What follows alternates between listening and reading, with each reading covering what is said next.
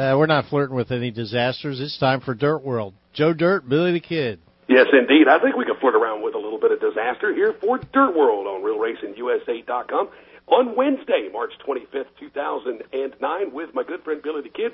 I'm Joe Dirt, and Billy, we're just trying to get the kind of get our groove going here for 2009. We have, in fact, missed a couple of programs. Nonetheless, we are here tonight. We got an action-packed program lined up for you here for our Wednesday night offering. Yeah, we uh we took last week off. It seems like we're on an every other week pace, but uh you know it's kind of tough right at the moment. Uh, you're in the heart you're in the heart of racing, and uh, you know my kids playing baseball on Wednesdays. Got a game on Wednesday and Saturday, and uh, I usually can't make the Saturday games, so the Wednesday games I try to make. And I get to start a little late tonight, but other than that, uh, we're here. We got a big show. We got Steve Francis on board tonight, and uh, Paul Purvis, owner of Swainsboro uh, Speedway, will be on with us a little bit later on, and then we'll talk to uh, 2008 defending Golden Isles champ uh, Tyler Ivey, who was on a couple Mondays ago with uh, Inside Florida Racing. But we're going to talk to him because the big show is this weekend at Brunswick. Yeah, ten thousand to win. Yeah, with the United Dirt Late Model Challenge Series, this is your second event of 2009. Going to be a good one up there, no doubt. Always a, a great, uh, nicely prepared racetrack that Frankie gives you up there, and uh, I think you're going to see uh, quite a few more cars than you saw at Ocala for the opener. Uh, right now, I was just on the phone with Bobby Geyer on the way here, and uh, probably with the list that he has and the list that I have, and some of the names that I know that he don't know, and vice versa. We probably should be around the 50 car mark, or maybe more. Um, also, too, the crate national deal in Alabama got canceled. Uh, the fair cloths were going there, and so was William Thomas. So we might can turn them towards Brunswick this weekend. But you never know how many's going to show up Brunswick. I mean, it's ten thousand to win, five hundred to start. That's a good field. I mean, that's a, that's a good purse. So you should have a great field. It should be a great race. It's Thursday night practice, Friday night uh, qualifying heat races, and Saturday night's the big show. But uh, I think you'll see a good. It'll be a good race. It's a big three night weekend for you, man. That's Uh, that's big time Not for me, man. brother. It's a one day deal for me. I'm Yeah, I understand, but I mean, you got Ocala Friday night. I'm going to hit then, of course, Ocala. Friday night, and then I'll be at Brunswick Saturday. Yeah, man. Good deal. Good About, deal. about like last week, I went to Ocala Friday night, left Ocala, drove all night to Bristol, Tennessee. But this was your intention. Oh yeah. When you started 2009, you had a lot of things in front of you, man, and so far you've been able to gobble up everything that you've had on your plate. Bristol, kind of a little bonus there. Of course, you've never been to Thunder Valley, and you had a great weekend up there. I think we can give you a few minutes to kind of go over that event, man. No Ah. doubt. Even though it's Dirt World, they put dirt on it before. I put dirt on it Saturday. Yeah, you told me, man. You threw a little bit I out threw there. some. I took me some red clay out in the parking lot and throwed it on the corner, and the guy, the security guard, goes, "What are you doing?" I said, "I'm making a racetrack out of this place." I almost got escorted out, and then the, then the jet dryer came by and blew it back in my face. So you know that old saying, "Get some dirt on your face." Absolutely, you did it, Thunder Valley, my man. Good deal. But yeah, it was a it was a great time, and uh, Friday night was a great time as well at Ocala Speedway. We had the inaugural Top Gun uh, Sprint Car Series, had 15 cars, which is not as good as we expected. But Friday's a little tough for a lot of guys, and uh, you know, talking to Otto Scrape today, a lot of guys said they just they're just not Billy? looking forward to running this deal. It was my intention tonight to stir up a little bit of dust about this Top Gun series. You've got your views on just exactly what's happened here. This was, of course, arranged by the uh, uh, conglomeration of racetrack owners, Four Track Alliance. Four Track Alliance, and this. And I'll, I'll tell you, a lot of things have changed from the original uh, vision of this Top Gun series. And I want to take a few minutes here, and, and before we get into everything else tonight, first of all, please join us, folks, on your Yahoo email at dirtworldshow at yahoo.com. Real simple to do. We want to hear about uh, what your weekend has in store, where you've been so far in 2009, or just check in with us. Let us know you're listening. Dirtworldshow at yahoo.com. Anyway, Top Gun sprint cars. What is the deal here? 15 cars. That ain't going to cut it anywhere else, Billy. Well, you know, the original show was at uh, Volusia Speedway Park back in December for the PRI deal. Only Yep. had only only had 18 cars. Three, Right. car, three cars didn't take their green, so you had a 15 car field as well. Right, right. Um, I don't know. I, I it's hard for me to say, but I, I think the purse has a lot to do with it. I mean, it's not my series. I'd like to see it continue to go, and I like to see it be great. But I, I think to have a sprint car race. I mean, we let's put it in perspective. Last season, you had a Friday night show at Ocala, a Saturday night show at Volusia. It was a two-day deal. Paid a thousand to win each show. Had 36 cars Friday, 34 cars Saturday. What happened? Why? Why? Why? You? They've Yeah. they've proven to you that they can bring the 30 car mark or more. So why would you step on them? That's the question. What's happened? What was the original purse set up to be, or is this different for every racetrack? This is no, it's, it's the same purse. They, How they- much was the original agreed upon purse when these guys go to the races? Um, I I don't know what the first is, the total purse, but it's 700 to win. To win, and what is it now? It's still it's, it, was It's- it's six, been- it, it was six fifty Friday night. When Otto Scrape had the Florida Sprint Car Association, Thousand to win. thank you very much. A thousand dollars to win.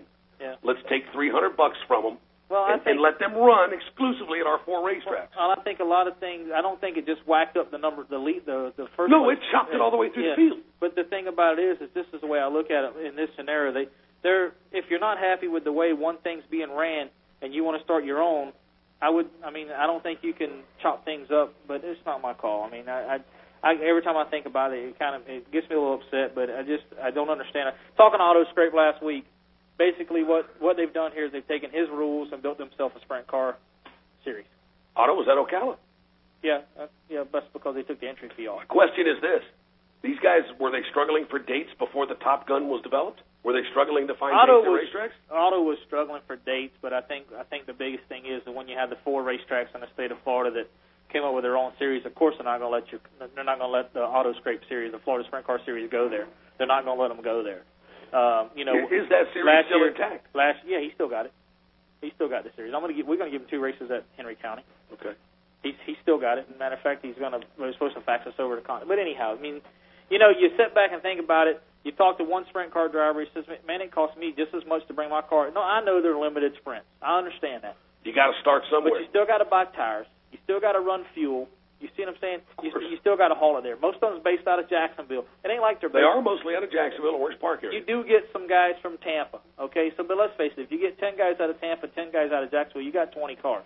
Um, you talk about this four-track alliance. This, these tracks, of course, are Volusia Speedway Park, they're Ocala Speedway, it's East Bay Raceway Park, and North Florida Speedway.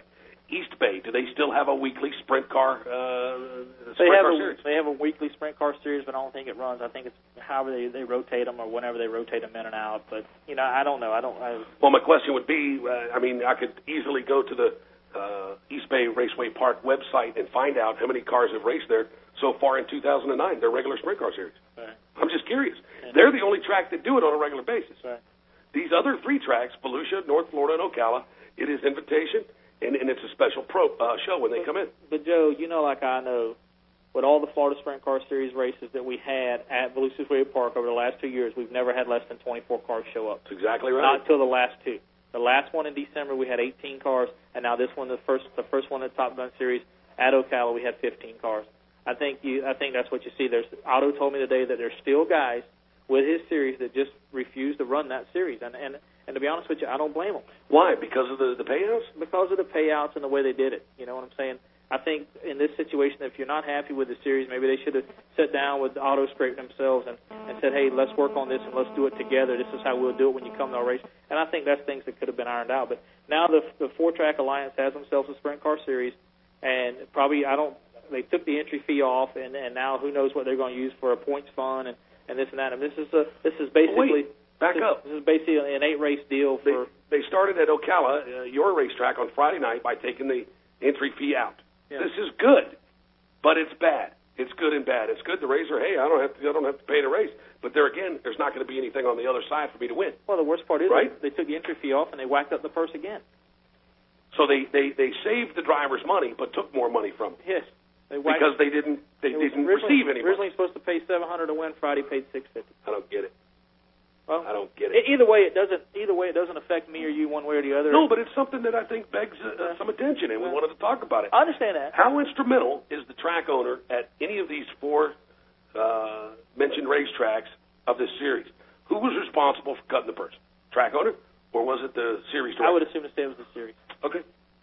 Just curious. I would assume to say that they're all. There's together. no They got a good. They got a good series director. Don Reams is one of the best around. He's a great guy. We're talking to him again Friday. He's a great guy, and and I think that's I think that's one of the best things they have going for him is, is Don Reams. Um, you know, but I just I, I don't understand. You know where the the racetracks you know can can do what they fit. But hey, they're the racetracks. That's why. Sooner or later, there might not be a late model series at, at any racetrack. I mean, we don't go to East Bay. We don't. We don't go. The, United- why is that? United- You originally, you went there last year. we went there twice. United Dirt Mall Challenge Series does not go to East Bay. Neither does Ray Miller. Why? Don't know. Well, what happened there? So they want to have their own shows or something. I don't understand this. Right. I truly do not understand this. Are you going to North Florida? Yeah, we go to North You do. Yeah. I know you're coming to Volusia, Scott Thompson we go Memorial, To, we go to Volusia two or three times. right? We go to Ocala three times, I believe. Yeah, yeah. Um, you open and close at Ocala, and then one mixed no, in we the middle. well, we have the we have the Memorial, Yeah. and then we have the the two day battle of the Battle of State Road 40, whatever we're calling Yeah, yeah, it. The uh, between Friday Ocala and Saturday Volusia. Right, Two and, days. and I think that's a wonderful concept yeah, right there. yeah, it's a great. But you know, who's to say that sooner or later these racetracks don't get together? But you know, let me be honest. For a second now, you don't ring my bell here. And that's what I wanted to do. You bring a series to, to town, okay. Regardless, regardless if you're happy with the 15 or 20 late models you're getting a week, okay. You bring a series to town, you bring an extra 20. Okay, let's just fall back and say you bring 15, 15. 21. You get 30 cars. 30 cars. Those 30 guys, those thir- those other 15 cars that you get, they bring people with them. Sure. And then let's face it, you ha- you announce that the United Dirt Late Model Challenge Series is coming to town, or any late model series is coming to town. More people may go watch it. They may not go watch a regular program, but they may say, okay, let me go. So now you've put more people in the grandstand. Of course. Where does this Where does this hurt your racetrack? It, it, it can't. Where does this hurt your facility? It's impossible. It's impossible. But at the same time, what if, what if you don't have a, a an expanded grandstand? What if things aren't as good as you'd like them to be when the UDLMCS shows up? Okay, well then then you have an issue. Yeah. Then I'm looking at the other side of this, Billy. Maybe uh, maybe there's a threat of weather. Right. Everybody's scared away. You've seen this happen before. Yep. Hey, we got 30 late models out here and nobody here to watch them. Yeah. Now, you, now you got a situation. Now that promoter's thinking, wow, I'm losing money. Yeah. I can't pay the purse. Or does the purse get paid in the back totally? You, I mean, it's hard Or to is it say. different track to It's track? hard, it's, I think it's different track to track. It depends on you know the. But to be honest, I mean the drivers pay an entry fee for this late model series. They pay an entry fee, and the racetrack gets half of that. So I mean, it ain't like they're it ain't like they're not getting something back Oh, for right, their money. right, you right, know right. what I mean? So you know, it, it's hard to say. I mean, it, it's it's it's hard to compensate. You know, compare it to other things that are going on. But you know, I think uh, don't get me wrong. I think that the fan goes to see something. You have local fans, or you have same fans that go every week, regardless. But then you have fans that you may see this week, and you may not see them until you have another big show. You understand where I'm coming from? Oh, there's a lot of people like Yeah, that. yeah. We've seen it. We've seen it throughout the years. We we've watched it. Of course. We, we, where you see guys, or you see people once when you have something big, and that's it. But you know, it it's hard to say. I mean, the racetracks. I don't know what they're thinking, and, and don't, it really don't matter to me because I'm, I'm not running one of them, and I don't own one of them. So it, it's not my money, you know, for me to sit back and talk about it. But I know that pretty soon, if you keep running the racers off, they'll find someplace else to race, Well, of course they and will. somebody somebody else will be happy to take them. Of course they will. I mean, that's something we see happen all the time. Folks, this is your opportunity. Certainly, if you are a sprint car fan of the Top Gun Sprint Car Series, or of course the Florida Sprint Car Association, or maybe you own a sprint car and you're listening to Dirt World tonight, I want you to chime in with us on the email at dirtworldshow at yahoo.com. Once again, that's dirtworldshow at yahoo.com. So I kind of shift gears a little bit. Uh, we're about to talk to uh, uh, the winningest driver in World of Outlaws late model history, winning his heat race, uh, and of course wins Steve Francis here in just a few moments on the other side of the break. But um, those drivers are preparing for the Colossal 100 at Charlotte Speedway, at Lowe's Motor Speedway, or the, the short track at Lowe's. The And, dirt uh, track at Lowe's. The dirt track at Lowe's. And uh, that's not looking real good, man. Uh, the weather forecast 100% rain the next three days, and it's raining there now. Yeah, that's what I was told, and uh, also too, that's what I was saying earlier. The Creighton, the Creighton National race at Alabama got rained out, and uh, if you're worried about weather for Brunswick, I actually looked up the weather on for Brunswick this uh, today and yesterday, and it says no rain at all on Saturday. It's supposed to be like 85 degrees. So 90 down here, Yeah, so that'll be a good show. I mean, that that'll that'll get you where you need to be. most definitely. But I tell you what, man, what you should do is take the week, be like a you know how you go to Charlotte for the All Star Week, Yeah, yeah. stay, go to Brunswick Saturday, stay in Georgia, and hit Swainsboro the following week for the Lucas No race. doubt, no doubt. That's a big one. That's going to be a big race. Yes, it is. And we'll talk to Paul Purvis in a little bit, and he'll talk about it. But at Lucas Oil, I think I want to make that trip. Yeah, you were talking about that off the air, man. I Cool. think, I think I want to make that trip. Uh, it won't surprise me. You're you, you're an animal. I go. You really are, man. You're unbelievable. Tell you what, like tell you what, like we said, we wanted to talk to Steve Francis, and uh, we are going to step back, get an opportunity to get him on the line for you right here on Dirt World. Don't forget, folks, Dirt World Show at yahoo.com. The Kentucky Colonel on the other side.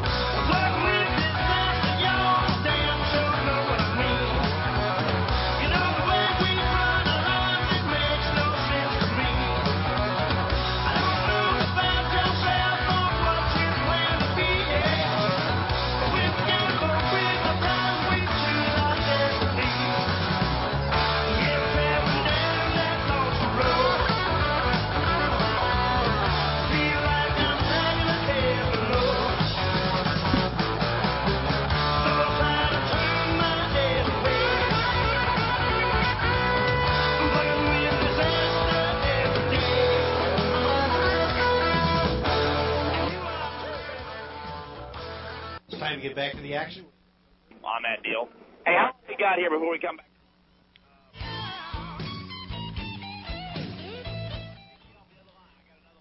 All right, we are live back here at uh, Dirt World with Joe Dirt and Billy the Kid.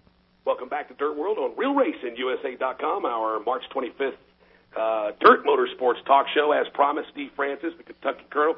Now, he's actually mobile. He left uh, West Virginia. He was up at, at a Shinnston there. He was up at Mark Richards' place. Had to fix that rocket, man, after a little damage out there in Texas. Nonetheless, he's getting off the other line right now, and he's going to be back with us here in just a second. They are mobile, and they've got a window we just talked about uh, We're on here right now. All right, there he is. Steve Francis, of course, uh, uh, coming to us here tonight on Dirt World.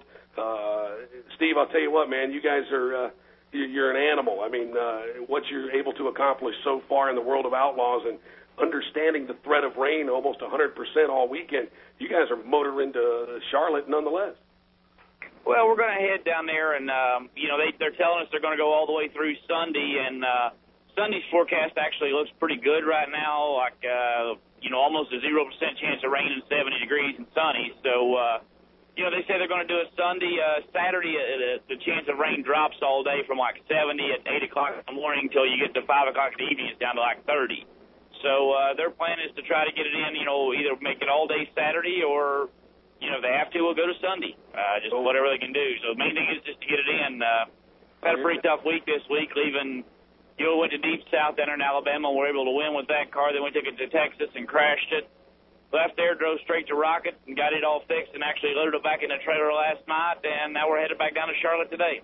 Wow. Well, I'll tell you what, Steve, you find yourself here early in 2009, locked into third in the points, uh, uh, looking to chase that championship as always. You're a contender. I want to back up a, a couple of months and let's uh, back up to the beginning of February. Uh, your Florida winter could not have been better, man. A lot of success at East Bay.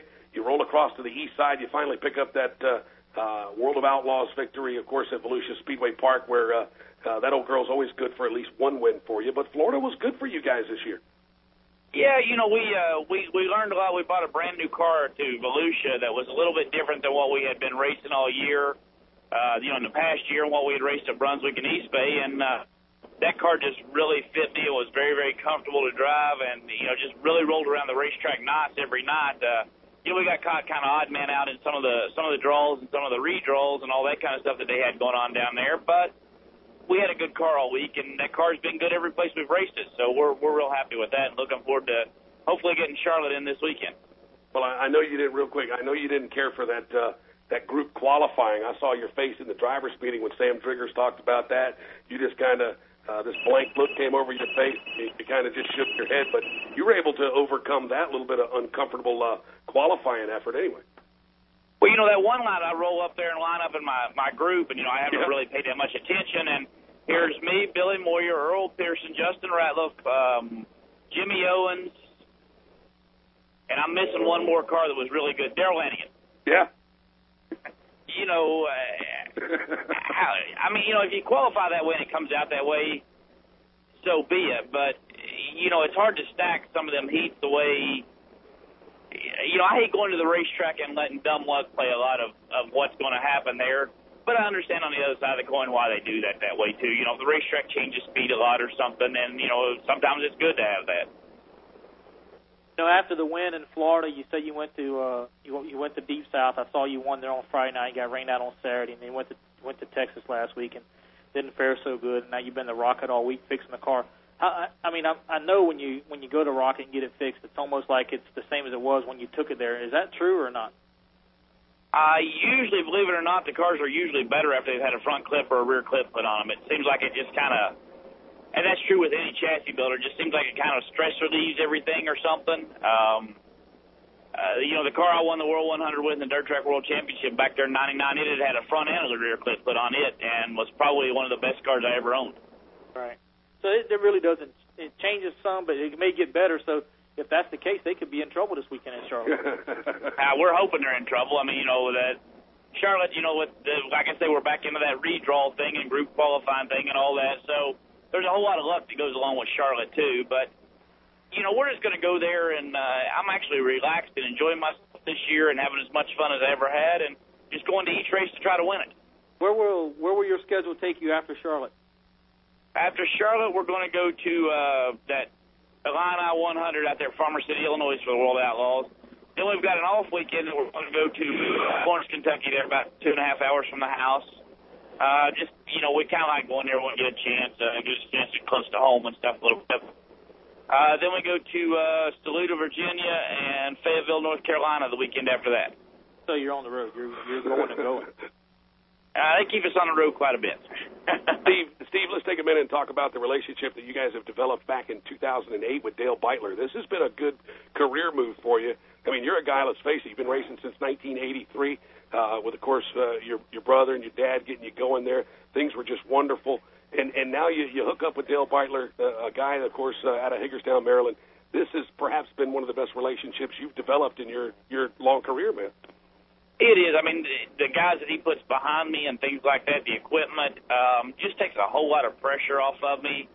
And you know, we race a lot and are on the road a whole lot, but it actually still gives me a chance to have a little bit of life. You know, when I come home, I don't necessarily have to go straight to the shop and wash the race cars in the truck and the trailer and you know all the business end of everything like that. Uh, you know, I still take care of a tremendous amount of the parts ordering and and you know keeping things kind of organized and things. You know, taking some of the load off of telling the guys because I have that time now. But it just uh, that's allowed me to get a whole lot more relaxed, and it took me a little bit of time to get used to not trying to do everything, so to speak. Uh, you know, as far as running a team. Uh, you know, you almost need a full-time secretary to run one of these deals anymore. Oh, no doubt. You talk about you having fun in 2009. I could tell that when you guys rolled into Volusia. I came up to you. I said, "Welcome to Volusia." You said, "Hey, man, what's going on?" You said, "Come see me later." That's the first time you ever really, uh, you know, we're we're of course uh, uh, focused enough to know what's going on. Usually, you're just so mono focused on on on the racetrack and everything, and that, of course, is a serious part of being, you know, a professional like you are. But it was really cool. I could really see uh, a lot of the tension had gone away. More relaxed. Yeah, much more relaxed, Steve. Yeah, I, I actually am, and you know, it's just, uh, you know, like I say, it's a lot of it is just a, a lot of the pressure of of doing all that is is off of me right now. And you know, I hate to say it for for lack of a better word, you know, that's went to Dale and Kevin and uh, Robbie Allen, Chris Burton, you know, the guys that take Yep. care of everything else for me, and uh, it's allowed me to be that much more relaxed. You know, we. uh Dale gives me, you know, excellent equip- equipment. We, you know, we got the rocket chassis, Cornett motors, you know, uh, Duralite wheels, Integra shocks, whatever I pretty much asked for. He, you know, tries to make sure I get it one way or the other, whatever it takes for me to have whatever we need to go race with. Um, and you know, you just you can't beat that when you get a car owner like that. You know, there aren't a lot of car owners out there like that, and uh, when you get one like that, it's really a good feeling. Billy, this guy's had Steve Casebolt, Davey Johnson, Gary Stuhler, just to name, you know, three of the, the, the, the guys he's had in his race cars. And now add Steve Francis to that, and Steve's picked up the ball and uh, uh, has now become, the, of course, the all-time heat race winner. Steve, you are, in fact, the all-time feature winner with 22 in the World of Outlaws late models. Uh, 78 heat races. I mean, dude, you're just on and on. You got uh, already two wins in 2009, and uh, you know already a championship under your belt a couple of years ago. But man, it's, it's really cool to see how things have developed for you, Steve. Obviously, the long-term relationship with Valvoline is just as strong as it always been. You were obviously responsible for bringing them on board the uh, the all-new number 19 as well. Yeah, you know, I've had a, a long-term relationship with Valvoline, and they've been really, really good to me. Um, it has been uh, just a uh, since 2000. You, know, you couldn't ask for a better company to have dealt with or to have had had involved you on your race team. And uh, you know, they were originally out of Ashland, so you know that made it a little easier. Um, you know, when when we got to them and got to approach them and everything like that. So uh, you know, just it's been a really neat thing. Uh, back to that that the Dale Beitler story. The I actually not not a lot of people know, but I drove Dale's car in 19 or in 2000, Oh, okay. 2001 at the the Big Kahuna at Cumberland, Maryland. Um, he was having a little bit of problem at the time, and um, I had just we were running that Hav-A-Tampa schedule back then. Right. And actually uh, won the the very first race I ever, the only race I ever drove for Dale. And after the race, we talked a lot. And you know, he had been, you know, had a top notch regional team forever and ever. And I told him then, I said, uh, you know, when you get ready to to do that, I'm a professional. You're one of the few people that I would actually spend all my life been doing it for. Yeah. And uh, at the end of uh, end of the '07 season, there, uh, the Dirt Track World Championship. He come up and talked to me a little bit, and we talked a little bit there, and we actually stayed there that day and tested a little the day after. Wow. Um, and by the time we left there, we had our mind made up what we were doing for 08. Man, that is cool. That is absolutely incredible, and, and, and no better guy deserving than you, man. I mean, you've you paid your dues out there, Steve, and now you're finally starting to reap the rewards. Well, you know, there's a lot of people that have paid their dues in this sport. Uh, it's not it's not the easiest thing in the world. I mean, don't get me wrong, I wouldn't trade what I do for anything in the world. But it sure ain't the easiest way in the world to make a living. Steve, I, I know you're busy. Billy, go ahead. If one, if you could, one race that you want to knock down that you haven't knocked down, which one is it? One race I want to knock down that I haven't. I mean, you about Probably won everything there is. Yeah, what's he not won? Yeah. Probably the Dream because Okay. I've led that thing like uh, 75 or 80 laps a year. Eckert won it yeah. and had cut a tire down leading it. Wow. Um, so uh, you know, I'd like to I'd like to be able to mark that one off the list. Um, Knoxville's another one I would like to win, and the Show Me is another one I would like to win. There you go. Steve, uh, once again, I know you're busy, and uh, you know we can't thank you enough for joining us. But just a couple of quick uh, little thoughts here. Um, I mean, things are just wonderful in your career, but talk about the state of, of late model racing uh, nationally. Obviously, the World of Outlaws has done real well, but man, they're not the only game in town anymore. Lucas has made so many inroads, uh, and they've got so many big events. Uh, talk about the future of, of the big series, and, and perhaps just your thoughts on you know the state of late model racing. I'm tickled to death that we've got two series. I mean, uh, you know, at first there was a lot of fans that you know, oh, it's going to, you know, split the fields up and so on and so forth. But Lucas has, you know, what Forrest and Richie Lewis and them guys have done is, is the next. I mean, they've added, uh, I think, like uh, almost a hundred thousand dollars to their points fund this year. Yeah, man. And in these economic times, that's uh, that's something that makes you sit up and take notice. You know, I think they're here for the long haul, as are the World of Outlaws. Um, Yeah. You know, both groups allow they just allow that many more people to make a living racing. They try not to. You know, first there was a little scheduling conflicts and things like that with some of the series, but you know, the World Outlaws and Lucas try to try to work kind of coincide with each other. Try not to jump on top of each other's, you know, marquee events and things like that. I mean, uh, they're, the Lucas Oil's not racing on top of the Colossal and uh, the, the Firecracker race, and World of Outlaws is not on top of the Diamond and uh, you know the North South. So. Uh, you know that North South's another one I really like to win, kind of in my home state and that kind of stuff. Uh, Right, right. I don't know why I didn't come up with that one right off the bat, but We'll we'll let you slip it in. Yeah, but you know, the World of Outlaws. Talking comparing the two series, I mean, they still have most of the majors, and that's that's pretty good, and that says a lot for that series. And I know how hard they work to keep you guys uh, kind of keep things fresh for you, new racetracks, different uh, venues as the years go by. But I think you guys are close to what, uh, like 55 races with the World of Outlaws this year. I think that's what the schedule said: 53 or 55 races. You know, we already lost one at Deep South to weather, but you know, uh, the crowds at, at Deep South it was the largest crowd they'd ever had there. The crowds at Volusia were good this year. Yep. Uh, the crowd at Texas was the largest crowd they'd ever had there. So you know, so far we're three for three. Um, you know, if that that trend continues, you know, uh, you know, hopefully hopefully both the major series can keep packing the grandstands. That's you know that's how we make our living, and hopefully that hopefully that continues. You know, we're uh, naturally we're committed to go try to win this World Outlaws Championship again, but we're going to go hit all the Lucas Oil schedule that we can. I think we looked. I think there's 17 or 18 more of those that we're going to hit on top of the 55 World of Outlaws shows or 53 on top of you know your World 100, your Dream, your Dirt Track World Championship, uh, that PA Speed Week. We're going to go do all that. So when you add all that together, we're going to be somewhere between 90 and 100 shows this year. Good lord. That's what I was trying to figure out if you was racing on April 4th or maybe there was a chance you might be at Swainsboro. Now we are. Um, I- let's see, April. Where that's that Farmer City race, uh, the, the line, I think. And if something happens with that, there's a chance that we'll come to Swainsboro and Screven. So that's perfect. cool. Steve So Francis, that way we can pleasure. kind of.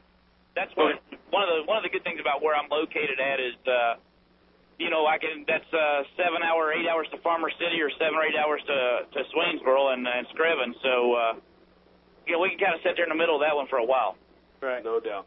Steve, it's really been a pleasure having you on Dirt World. We're going to add you to the the uh, the, the list of just incredible uh, champions and talent we've had on this program.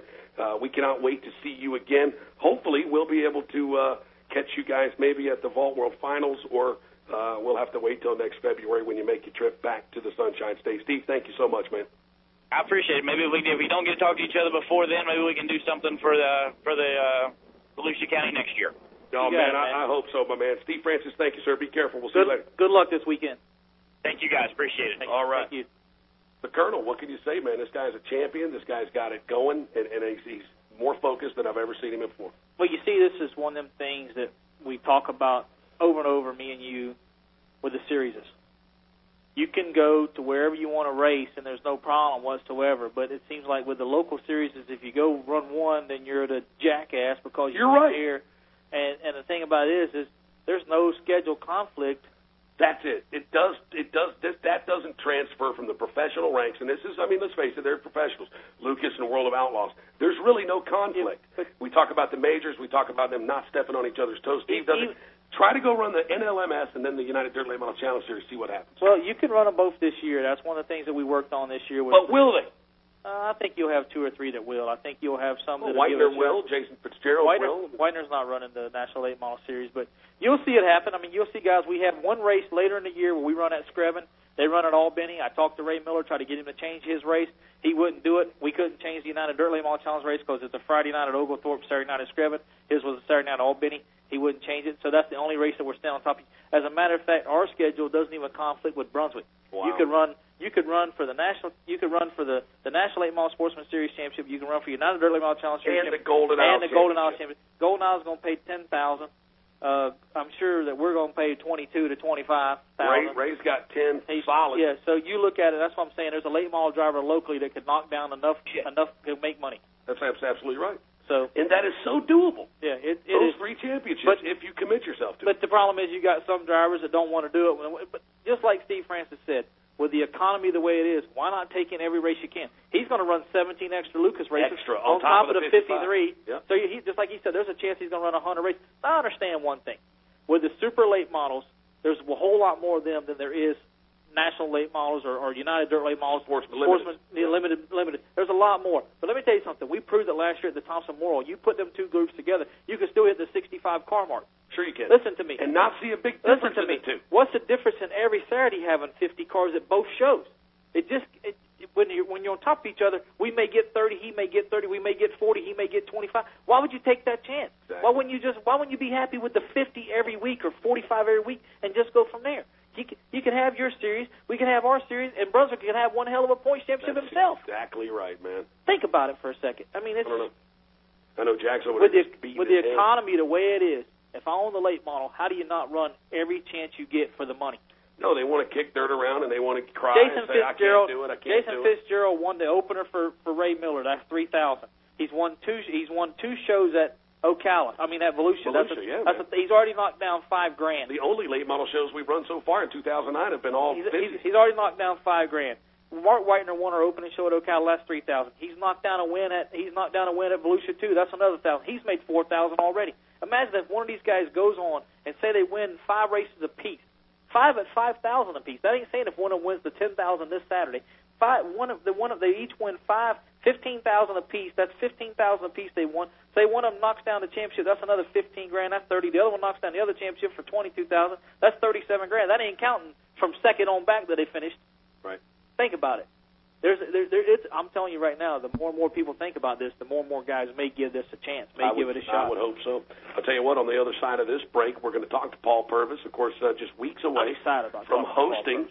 His first ever Lucas Oil race. Actually, they had a Lucas Oil race last year. They was on, second ever. I apologize. they was, I believe it's the second ever. But Steve Howell, he'll he'll correct us on it. He'll Yes, he email will. us. I hope he They does. ran last year. They ran on Friday. They had the Friday show and Screven had the Saturday, and I believe this week is vice versa. But Yep. I know Steve and uh, Paul Purvis are both excited about it, and uh, I can't wait to, for this deal to go down. Well, I can't either. All you got to do is wait, folks, when we come back on Dirt World with Paul Purvis. Don't forget Dirt World Show at yahoo.com. We'll be right back.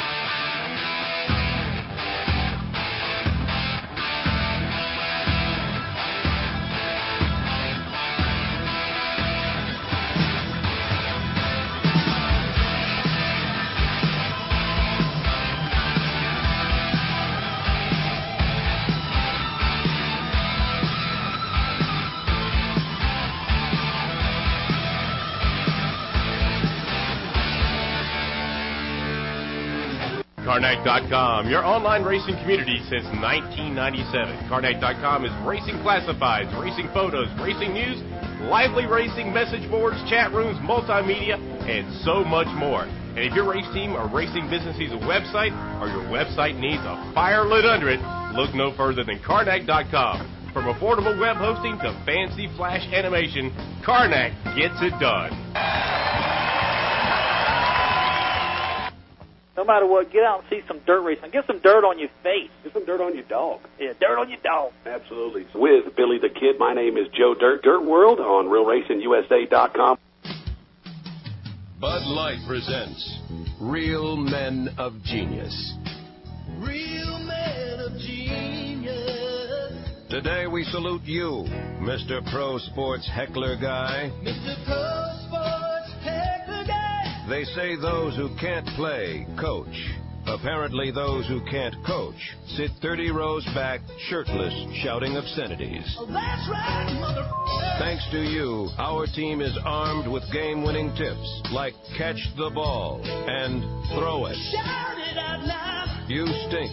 That sucks. What a bunch of losers.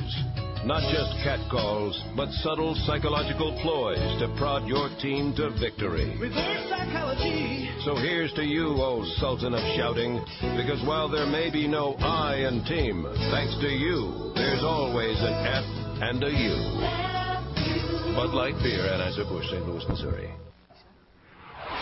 Joey.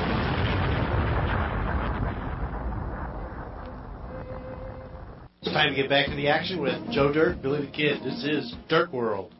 Okay. Welcome back to Dirt World right here on RealRacingUSA.com with my good friend Billy the Kid. I am Joe Dirt, and the program so far has been just wonderful. We've already talked, of course, to Steve Francis out of Ashland, Kentucky, on his way to the Colossal 100 and uh, rain-soaked streets over there in uh, Charlotte, North Carolina. Nonetheless, good insight from Steve, Billy. It was really a pleasure having the Colonel uh, longtime champion on the phone with us tonight. But right now, special guest from the deep south, of course. Uh, Billy, I'm going to let you do the honors, my friend. On the phone with us right now, the uh, owner of Swainsboro Raceway, Mr. Paul Purvis. Paul Purvis, how you doing, buddy? Uh, doing great. Uh, doing great. Looking forward to next weekend. Yeah, we, that's what we got you on the phone for, is to talk about next weekend. Next weekend, you'll have your second, actually April 4th, you'll have your second annual Lucas Oil race. Last year was a big hit for you guys. Talking to Steve Howe, some of the things that went on there. I mean, what do you, what, what can the people expect to see there next week? I tell you, you'll see the best of the best here next week. Uh, last year, uh, we did it on Thursday and had rain all day, and it didn't stop the fans. They poured in, and uh, the rain that, that we didn't give up on the raceway, and uh, had a great track and a super race, and uh, looking forward to it. Just can't wait the next weekend. Had a great field of cars too for the for the for the race last year. Even even with it being a Thursday night, I know you had a, one of the biggest crowds that you've had there in a long time, or one of the biggest crowds that you've had. And I know the car count was real good. I was talking to Steve Howell about it. That's that's one of the shows I couldn't make, but I did make the uh, Saturday deal for that three day deal you guys had going on. But last year's winner was um, I forget who it was, but I, Terry, I heard he was Terry Casey. Terry Casey. Terry won, Casey, yeah, yeah. Terry Casey won the race, but wasn't it? It was a it was a battle between him and I can't. Well, catch me on that. For second place, I thought they battled for all the way up to like ten to go, and it was a great a great race, is what I was told. It was it was a wild night. There was three and four wide all night, and uh, Terry uh, he finally got his stuff dialed in, and uh, he he was hard to handle at the end, but he had a couple of great challenges from Dan Schlieper, and uh, Yeah. uh, of course Bart Hartman started deep in the field, and he he found outside him and Earl Pearson, and uh, they came back with a hard charge back to the front, and uh, just fell short of time, and uh, Terry he loved it, and uh, told us told me after the race that we had a super race track, and he loved it, and looked forward to coming back, and we look forward to having Casey and all the guys back uh, next weekend. Uh, looking at some of the websites, look like we're to have a, a real class of the field here next weekend. So uh, Speaking of the class of the field, talk about Swainsboro. I know for the people that most of the people that are listening are from the state of Florida here, and probably some from South Georgia. But tell us about the facility a little bit. How big the track is? How long you've been there? we we we've had the track for eight years, and uh, last year we we had so much updates to do before we could actually do the track. But last year we finally uh, it was a full half mile track, and we cut it down to a three eighths mile track and put 450 loads of new clay on it, and uh, it just made the difference of night and day in our racing. We got we can actually have double file restarts, and uh, I mean it, that that's what really makes the racing to me. I I don't like single file racing, and we've been working. We've worked on the track three or four different times, but seems like this time we really hit on something. We uh, looked at a lot of different racetracks and uh, attended a lot of different big shows, trying to learn different ways to prepare the track and make it better. And you know, we I don't think anybody ever conquers it. I think it's something that you just got to stay after and Oh yeah. uh, you listen to your drivers, you know, and they'll give you a lot of good input about, you know, different ways to prep the track. And, uh, you know, like I say, we've come a long ways. We got a facility we can have three wide racing all night. We don't have to worry about dust in your eyes. And, uh, we're pretty fortunate with this old Georgia red clay. It, Well, it holds more gonna good. I was Yeah. just going to say that. Don't get too spoiled with that while we're digging this crap out of the swamps down here. well, we, you know, it, it takes a lot of work. In fact, you you won't believe it, but right now I'm sitting on a tractor. It's it's raining up here, and I'm taking advantage of that. I'm out on the speedway right now with a tractor and a harrow, uh, breaking it up to get some of this. Uh, wow. there's no substitute for for rain. I mean, you know, you can put all the well water you want to on a raceway, but uh, a little bit of uh, rain water is twice as good as uh, well water, and uh, that's what we're doing tonight. We're uh, actually uh, breaking the track up from this past weekend, and uh, So you race every Saturday, correct? Yes, sir. We we run every Saturday, but the last Saturday of the month we take that weekend off to give us and our racers a break, and uh, but we pretty much race from uh, March all the way to pretty much to the end of November. Uh, Wow. So we we get to race a long time, and it gives everybody a little break. Plus, uh, you know, all of our uh, employees at the speedway get to plan to do something uh, different for a night. And usually, I end up at a different racetrack. Uh, Right. You know, just just to learn different ways of, you know, running things. We we learn some good stuff by what other people do, and uh, you know, like I said, if you listen to your to your racers, most of these guys, especially these super late model guys that race all over the country, they've pretty much seen it all, and uh, they've really been a good help, a lot of help to me as far as preparing my racetrack and telling me tricks of the trade. And I listen to them, and then I, I'm a, I don't know, I kind of like to experiment a lot myself too, and uh, we build all kind of different stuff to uh, to service our track, and uh, it's just a good challenge for me, and I love doing it. Paul, speaking of your employees, you still got a, a, a kid up there named Sean Wombles announcing for you.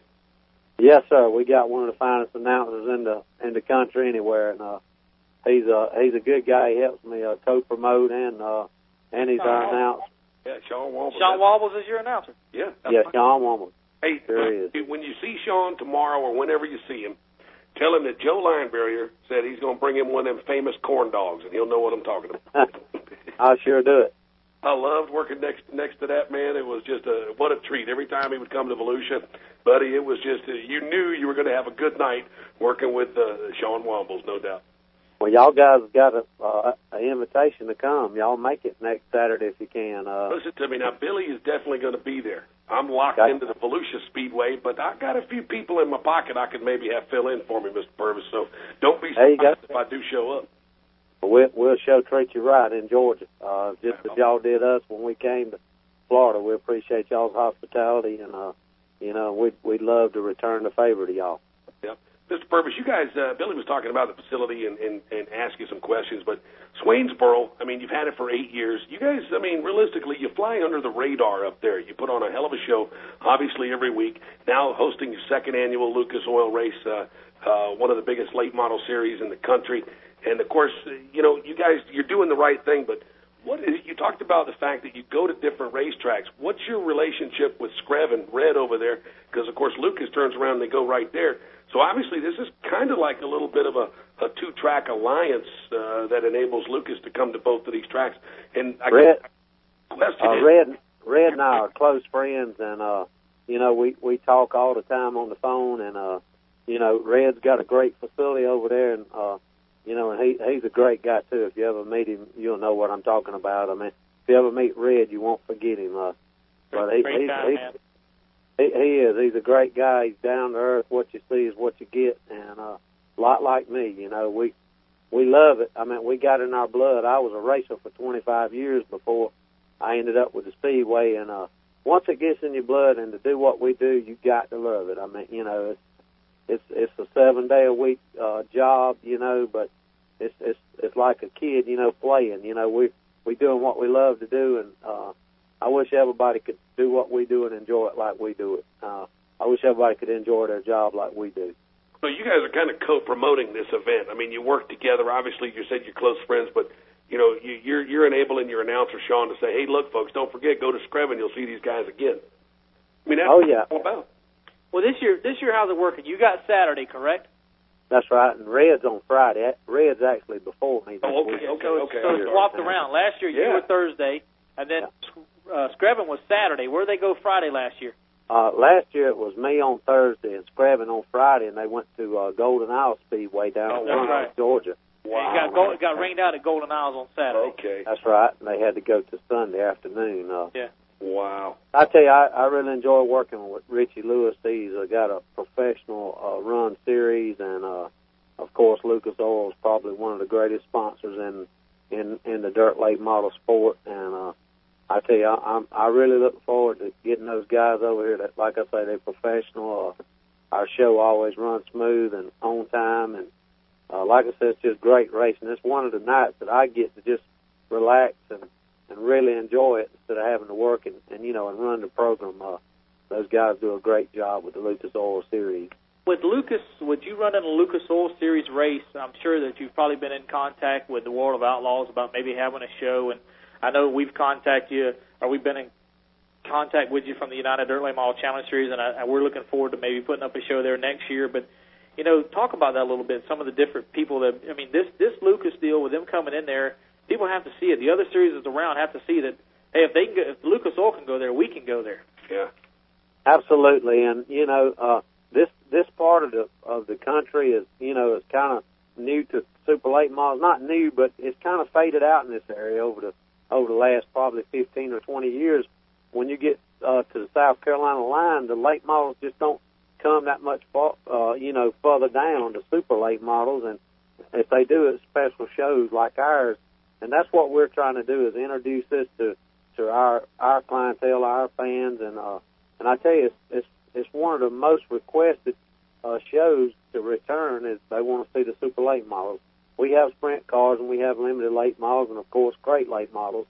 But uh, this this Lucas Oil deal is, I mean, when it's coming to town, everybody's talking about it and everybody's fired up and can't wait for it to get here. And and you know down the line as we as we build to where we can, you know, uh, have a couple of those shows a year, then certainly we're going to look at the World Outlaws and and other series. And, and like I said, we've talked, surely we're going to have a show, if not this year, next year with you guys. And, uh, you know, it's just, it, it, that's another good part of, of what we do. We get to meet a lot of nice people and, uh, and, and all racers pretty much, you know, are like family when you get them together. And I just, you know, I enjoy it. I hate to see them leave when they go. All right. I'm gonna put you on the spot. What's your favorite racetrack?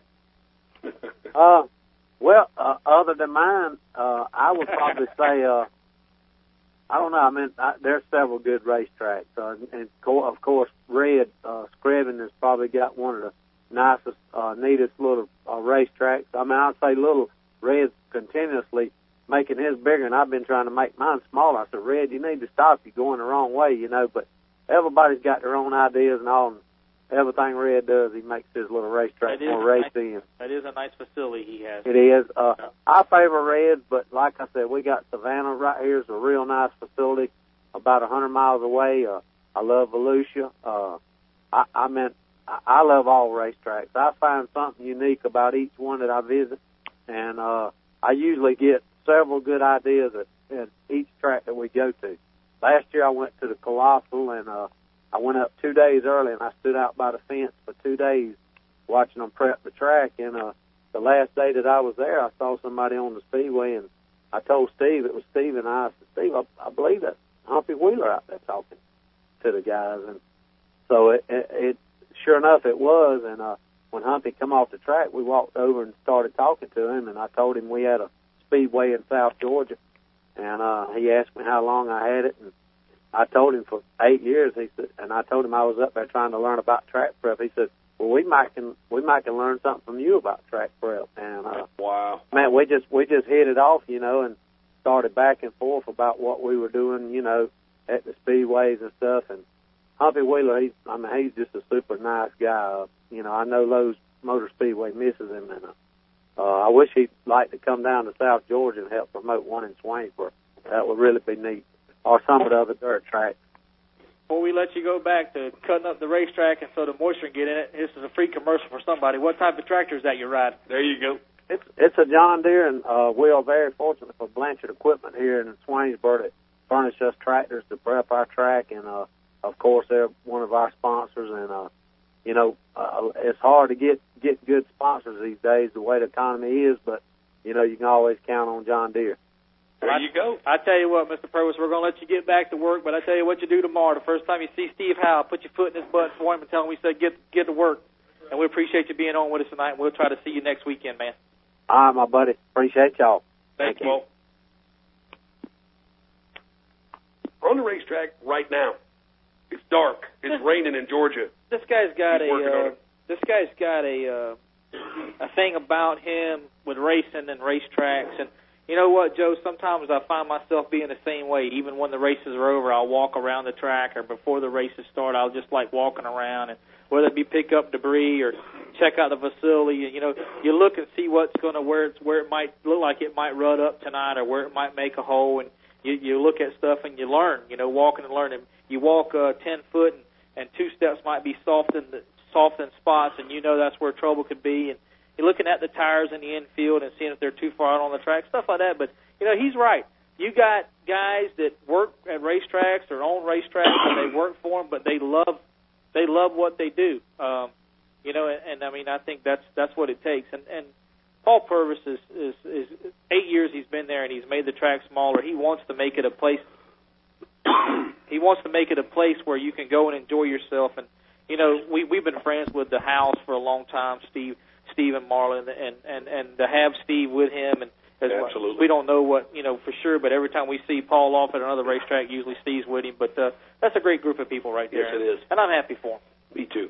And, I'll tell you what, we have an open invitation. We want to thank Steve Howell checking in on the email tonight, the only one so far checking in on the email. But uh, Steve Howell's a continue. just like Mr. Purvis said, we got an open invitation to take care of us. We have a lot of great listeners, but I know Steve Howells, he listens regardless what you're talking about. He emails us, and he'll even call when it's over and say how great the show is. But, you know, th- this Lucas Oil deal, I know this weekend's a big weekend for us at Brunswick, and, and I'm not trying to help promote the, the Swainsboro deal, but we are. Uh, if you're not doing anything in two weeks and you want to go see the Supers, this will be the this might be the closest they get to you till later in the season. That's right. It's about five hours away. You can go see. And I know for sure. I read today that like Moyer, Bloomer, and Owens may be running for that championship as well. So this could be a chance to go to Swainsboro Speedway or Swainsboro Raceway and see those three guys. Hey man, it's worth it to go five hours to see Billy Moyer, Scott Bloomquist, and Jimmy Owens, and probably see Smoky Man there. We don't know. You, you don't know who's going to show up, but I'm sure they'll, like Mr. Purvis said, they'll have the best of the best. That's right. Well, you want to get the Tallahassee Terror? Or you want Let's to wrap have this up Tallahassee tonight? Tower, uh, Tallahassee Terror on with us right now, and then we'll close. You know, after we do that, we'll close it up for the night. We All got right. started a little bit late. And, uh, Still to come from Tallahassee, Florida, the young man that uh, can tell us all about Golden Isle Speedway, winning the championship back in 2008. The Terror from Tallahassee, Tyler Ivy. We'll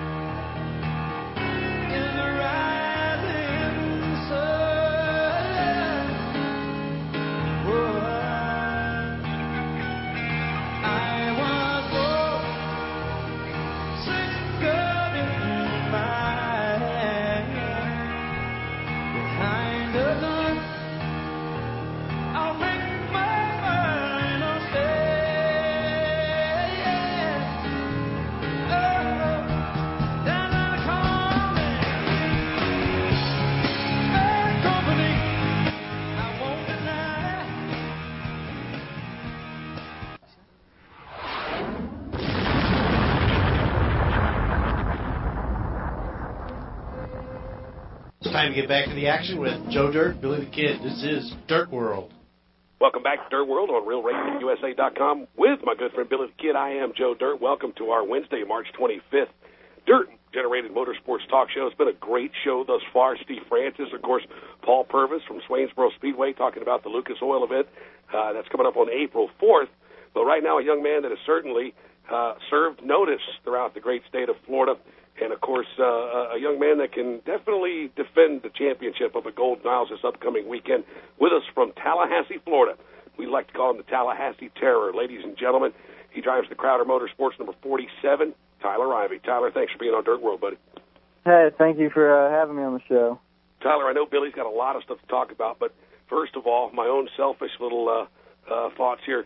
Dude, you have just burned them up at Volusia during the Dirt Car Nationals, uh, I was able to interview you a couple of times after heat races. Man, you were so focused. Uh, you made more of the shows than you didn't make. I mean, and, and like I said one night, you certainly have shown uh, everybody that you deserved to be amongst the best late model drivers in the country, and, and you did that during these Dirt Car Nationals. And what an impressive uh, run that was! Well, thank you much, very much. Um, it was uh, you know, it was definitely a welcome surprise to run that good. And um, I sort of knew going into it I was going to surprise a lot of people, but I had no idea that I'd, you know, be able to win a heat race and, you know, make the majority of the shows down there. Yeah, and and then of course uh, here we've opened up 2009 out there, raced with us a couple of times, and again, uh, the cars just seems to be absolutely flawless. Things are going your way, and, now you guys are heading up to, of course, uh, Brunswick for the United Dirt Late Model Challenge Series, and you guys got to go to the notes on that. You should be pretty good up there as well. Yeah, you know, um, Volusia I'm normally you know not as good at, but uh, we've been working on a lot of stuff and we've been getting better there. And uh, Brunswick, um, I'm definitely looking forward to going there. That's pretty much my home track. I race there every chance I get, and every time they run, I'm normally there. So uh, I'm definitely going in, you know, with my head my head held high, ready to take home ten thousand dollars. You know, what uh, we refused to, to, to mention was you did make the trip to Deep South Alabama, and you did make the World of Outlaws show that Friday night. Oh, that's right. When the United Dirt Late Model Challenge Series goes there next month, you'll have an advantage on everybody because you already been there. Plus, you already got one feature race underneath your belt there. Talk about that experience up there, Deep South. What's the racetrack like? Um, you know, it's a it's a very cool track. Um, the setup of it's very unique. You know, it's pretty much you're standing up on top of the hill, and the racetrack sort of down in a hole and you can just you can see everything great. Um, you know, I've I don't know if I've, they've ever had that many fans at the World Outlaws because they was just I mean it was packed house. You know, they bring their lawn chairs and they sit out. They get you know three hours before the race and they just have a really good time. You know, we were talking about that before, and then we talked about it with Francis a little bit. He said that's the biggest crowd they've ever had there. So I think that's a that's a neat concept for them, maybe they uh, maybe the wherever the fans came from for that deal, maybe they will uh, come out for the United Dirt Late Model Challenge Series race or two races we have there in a couple months. But you know, Tyler, they call you the Tallahassee Terror. I tell you what, you've got to have. Never mind. I was going to say one. Never mind. But you have a gator on the front of your car, and you live in Tallahassee. Yeah, well, I mean, it, it doesn't have anything to do with what team I go for or anything like that. It goes back to uh my grandfather. Whenever he was racing, he would go to the Midwest and race off-road trucks, and uh he was the only person from Florida there. So, you know, all the Yankees they figure the only thing that's in Florida is you know alligators and stuff. They started calling him the Alligator Man. Oh, okay. And uh, it just sort of stuck with him. So, are you a Gator fan or no? No, I'm not. Okay. You're not a Gator fan, but you got a Gator on your car. And Yeah. Tyler, if that's the case, I got a big old orange tee I want to put on there for the weekend. Oh, You know, that'll be uh, if you want to do that, that'll be just fine with me. hear that, man? I, I noticed Did on you hear that? I noticed on the new car you and don't that, Jack. We need to keep that bike. you don't have the Gator on the new car. You just got a Gator eye and like a Gator half head or something. So I guess that's kind of changing around a little bit. Yeah, and uh, you know, I think little kids they definitely like seeing the alligator when they walk around in the pits and stuff. Yeah. Tyler, I'll tell you what, man. It's just been an, an amazing career. Here, you've got some choices, uh, you know, real soon to make. I mean, obviously, you, you've done very well with the super late model, like Billy talked about up at Deep South. Certainly, Volusia uh, serving notice there. But I I mean, what's next, man? I mean, can we see Tyler Ivy perhaps in the full-time super uh, as early as next season, or what are you guys kicking around? Um, pretty much. I just uh, we're waiting for you know everything to you know business to pick back up around home, and um, then we'll talk about you know traveling a little bit more. But um, you know, there's right now there's a lot of big money races just you know less than you know five hours away from the house that I can go to, and uh, they you know quite a few super races in you know Georgia, Alabama area that I can make. But uh, definitely next year I want to you know I really like the World Outlaws. It's cool running with them. Yeah. Um, I really wish I could do one of those So traveling your series like that. give me your schedule the next two weeks. Um, pretty much this weekend I'm going to Brunswick, of course, and then the next weekend I'm gonna run uh, Swainsboro and Screven with uh, Lucas. Nice, nice. Tyler, you talked about you're waiting for business to pick up. So essentially, you're saying you need a hurricane for Crowder disaster recovery to uh, uh, respond, right? Uh, yeah, that, that would be nice. You know, Category Four. You know, as long as I don't get hurt, just some uh, you know damage and everything like that. but don't want anybody to get hurt. Just blow their house down, right? Yeah, you know, not too bad. Tyler Ivy, man. Hey, what a pleasure to talk to you. have though, you man. uh have you made a decision? Are you going to points race for anything? I know you'll definitely points race for Golden Isles, but is there any possibility that you may try to points race for any of the two series, especially United Late Model Challenge Series, or no? Um, pretty much. I you know I got the first. I think you know there's about four or five events that I'm going to go to for the United, and then um, you know I'll just see where I end up there. Um, I mean I know I'll be I know I have a chance at winning it, so uh, you know we'll just see how it goes. You know, quarter way through the season. Well, I've been excited all week, and uh, I haven't let the cat out the bag until now, but I will. Uh, as you know, by looking at the pictures, you got some diecast cars coming. I'll have them for you this weekend, and I've had a lot of people that have asked me over the past year or so, when you going to do that car? When you going to do that car? So now you're going to have them done, Tyler Ivy, and you'll be able to do what you want to do with them. And who knows? Hell, maybe you might sell enough off the back of your truck to continue to race out, but I doubt it. But we'll see what happens. Yeah, I'm, uh, I'm definitely looking forward to checking out the diecast. Um, you know, you worked on a couple different schemes for me, and uh, ready to see them, ready to pass them around. Sure, we'll get more orders in. Oh yeah, it looks really good. And uh, you know, Tyler, this weekend Brunswick, like Joe said, you are the defending champion of Brunswick uh, for the late model series, and uh, you got to be one of the odds-on favorite this week. What would it mean to knock this down Saturday night and take that ten thousand dollars back to Tallahassee? Uh, it definitely, you know, it'd mean everything to me. Um, you know, I haven't been able to win a 10,000 win race, and uh, it would, uh, you know, it definitely, you know, get my granddad. He's the car owner. It'd make him happy, and uh, I just, uh, it'd mean everything to me. One race this year on your schedule. If you had a choice that you could knock down and win, which one would it be? Um, well, I got the, uh, I'm going to Eldora for the Dream this year, so, you know, that'd be a hard one not to pass That's the same, that's, you're in trouble because that's the same one Steve Francis said earlier. Which one was it? My mic fell off. the Dream. Okay, thank you. He's going to the Dream. He said he's going. Tyler Ivy's going to the Dream, and uh, Joe. I tell you what, Tyler Ivy, from uh, from me and Joe both here at Dirt World, we we want to say we appreciate you being on here with us tonight, and we want to wish you the best of luck for sure. I'll see you Saturday, and uh, we want to wish you the best of luck this weekend as well as when you go to the Dream, my friend. Good luck. All right, well, I appreciate it, and thanks for having me on. Thanks, Thanks, Tyler. man. I'll tell you what, let's do one more. He's sitting in his hauler. It's raining. They ain't doing nothing. Probably playing Yahtzee. Let's get Rick Eshelman. Are we going? Are we working?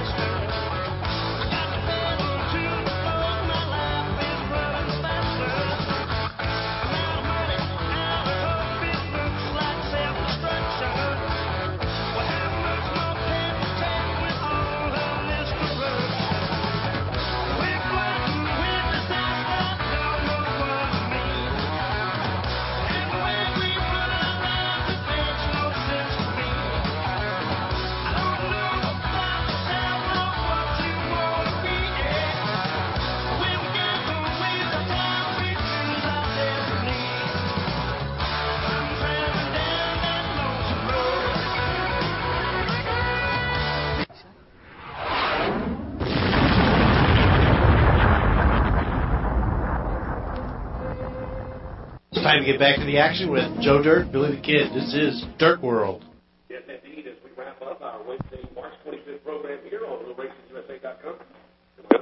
Yeah. Now, now I'm on. There you Welcome go. back to Dirt World on RealRacingUSA.com. A great program thus far. We've talked to Steve Francis, of course, got some thoughts on his 2009 season. Mr. Paul Purvis from Swainsboro Motor Speedway up in Georgia, just uh, days away from hosting his second annual Lucas Oil Late Model Series event.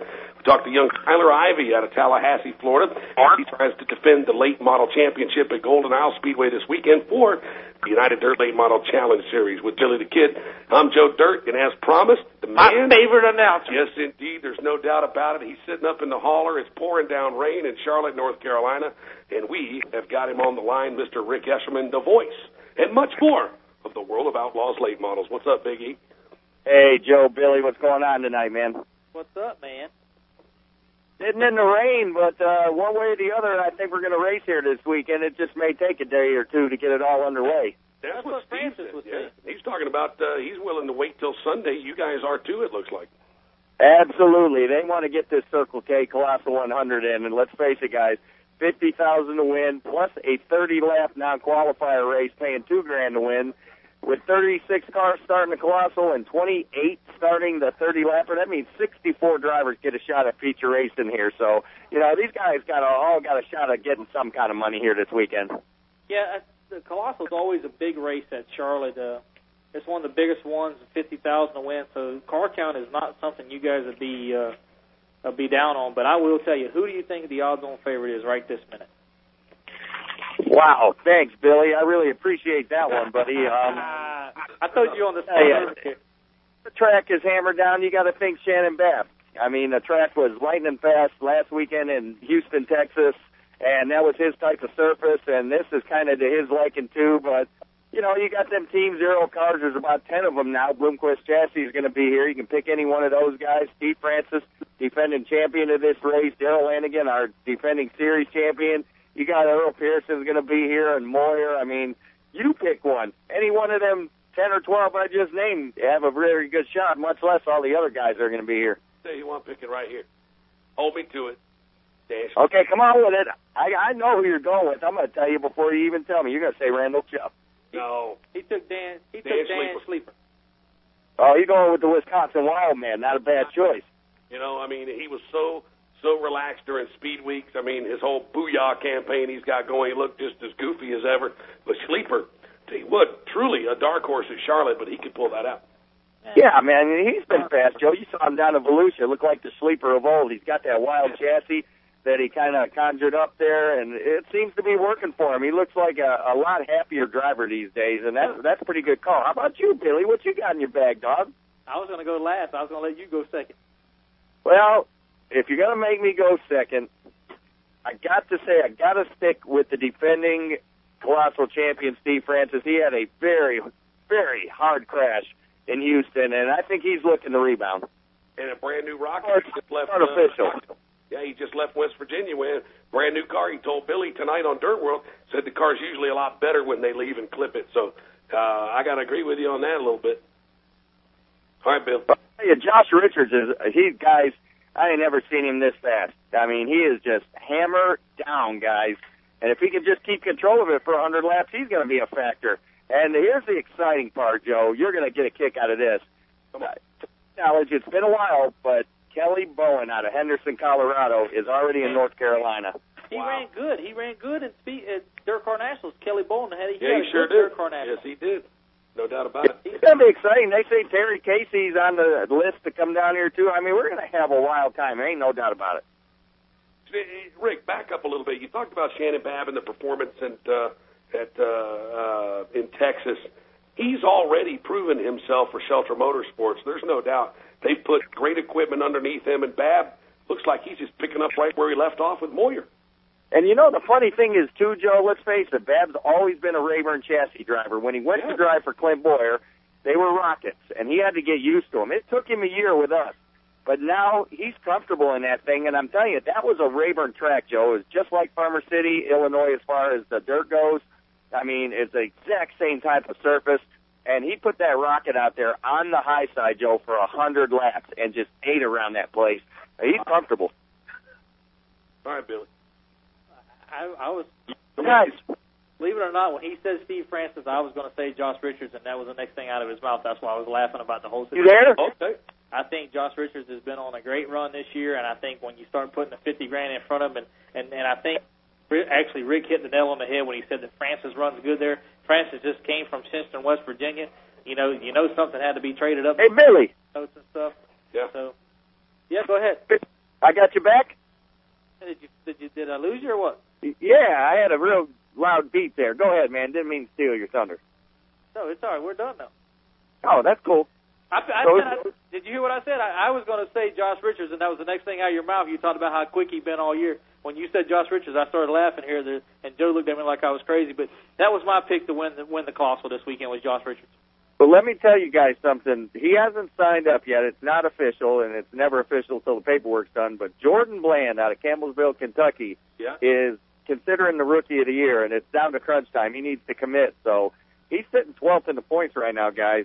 He's made every outlaw feature but one, and he's had some pretty good showings. He had a 12th in Texas.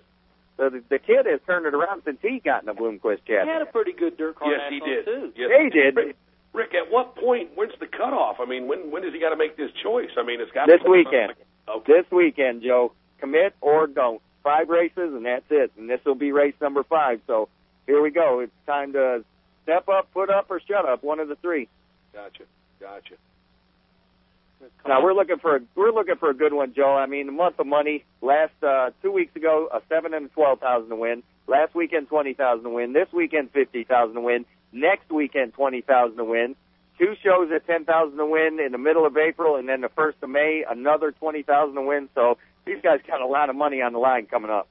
And they really do. And you know, we talked to Steve Francis, and uh, you know, Steve said he's probably going to try to hit what was it, 18, 17. 17, 18 of these Lucas shows on top of the 53 for the World of Outlaws. I mean, yeah, he's a professional driver, but dude, there's an opportunity for big, big dollars here, and we're trying to to, to, to reiterate the fact that it could transfer into the local late model series that we see here in the South. Uh, most importantly, the National Late Model Series, United Dirt Late Model Challenge Series.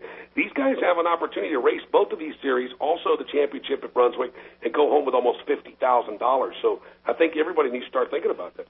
Well, the cool thing is too for the drivers that the series, all the ones mentioned, you know, they're trying to work to where we don't race on top of each other as much as possible, and it gives the guys from any series an opportunity to run with any other series, maybe to get a taste of it, yes, but sure to make extra money when they're not racing their particular series, and a lot of them are trying to at least coexist. You know, try and keep off the big dates and you know that's just the way it works. There's there's only so many Friday and Saturdays in the summer. You guys know that, and they just try to do the best they can to give the fans and the drivers an opportunity to go out and do what they love. Hey man, are you in the offices of the corporate uh, offices of World Racing Group's parking lot? Uh, no, actually, we are sitting topside pit area off uh, turn number three at the dirt track at Lowe's right now. Okay, so you did go to the speedway. Absolutely, and they had it. They've had it sealed probably for a couple days now. So the rain that we do get, you know, it's gonna sink in a little bit, but she's sealed, so it's not gonna be a mess. Dude, have you seen Ric Flair walking around there at all? No, man, the Nature Boy has not graced our premises. We're hoping he comes here and gives us a big woo. he was in Daytona Monday night on trackside, but uh, you go to the archives and play that on RealRacingUSA.com. Rick Eshelman, stay dry. And and I know it's hard to move around there when you got Big Chris in the trailer. You got Mama up in the bunk already, I'm sure. But dude, have a great weekend up there. You hear me? Hey, appreciate that, Joe, Bill. You guys do such a great job on both shows, man. Kudos, hats off to you, and just keep doing what you're doing, man. Thanks, my man. See you later, Big E. Have a great See weekend. you. guys. We'll see you, dogs. All right, man. See you. Rick Eshelman, World of Outlaws. He's driving this rig across the country. He's got Big Chris. He's got his uh, his lady Sandy. And let me tell you, those three people, Billy, are the backbone of the World of Outlaws late models. Not Tim Chrisman, not uh, race director Brett. not Brett Emmerich, not these guys. I'm gonna tell you right, they show up race day. I know. Rick, Sandy, and Chris do it all, blowing they, up all they, the They fly in and these three people drive in. yeah, and they work their butt off. I know. I understand. Rick Eshelman is You one. of, it. He's You one. it. he's one of the best at his job, and he's great. He's he's been great for the World of Outlaw series, and like you said, it, him and Sandy and Big Chris are the backbone of that deal. And uh, I mean, I think it's got to be neat to traveling around the world, but I, I think a little bit too. I mean, it would be tough for us to do. We, we it's hard enough for me to travel around the southeast here. You're close. You're close, but you want to talk about grueling? Go hop on board that rig with him. I'm just gonna nail that down next year. I know you. I'm gonna You travel probably would year. too. You probably would. Hey, ring my phone, be the World of Outlaw Late Model Race Director. That'd be good, huh? this weekend, the United Dirt Late Model Challenge Series makes their annual trip to Golden Isle Speedway, Brunswick, Georgia. That is off I-95. What exit? 29. Exit 29. First Go- annual Georgia State Championship, 10,000 to the winner, 500 to start. Going to be a great show. Where do you go west? About six, Friday, seven Saturday. miles. About 10 miles. 10 Yeah. miles, you're going to go 10 miles like north on 29. When you get off 29, go back underneath the interstate like you're heading north. About 10 miles, 11 miles up on the right. You cannot miss it, I promise you. That's right. Volusia Speedway Park is back in action. Fast Lane 5 racing. No late models, giving them a chance to go to Brunswick. However, we've got the modifieds, the sportsmen, street stocks, four cylinder challengers, and of course, the uh, Thunder stocks. That's right, all three of them. Folks, we want to thank Steve Francis, Paul Purvis, Tyler Ivey, Rick Eshelman, From my good friend Billy the Kid. I'm Joe Dirt. Billy? This Friday night, Ocala Speedway, Modifieds back on hand. Go out and get some dirt on your face. Get some dirt on your dog. For all of us on Dirt World, have a great week at the racetrack. So long, everybody. Good night, everybody.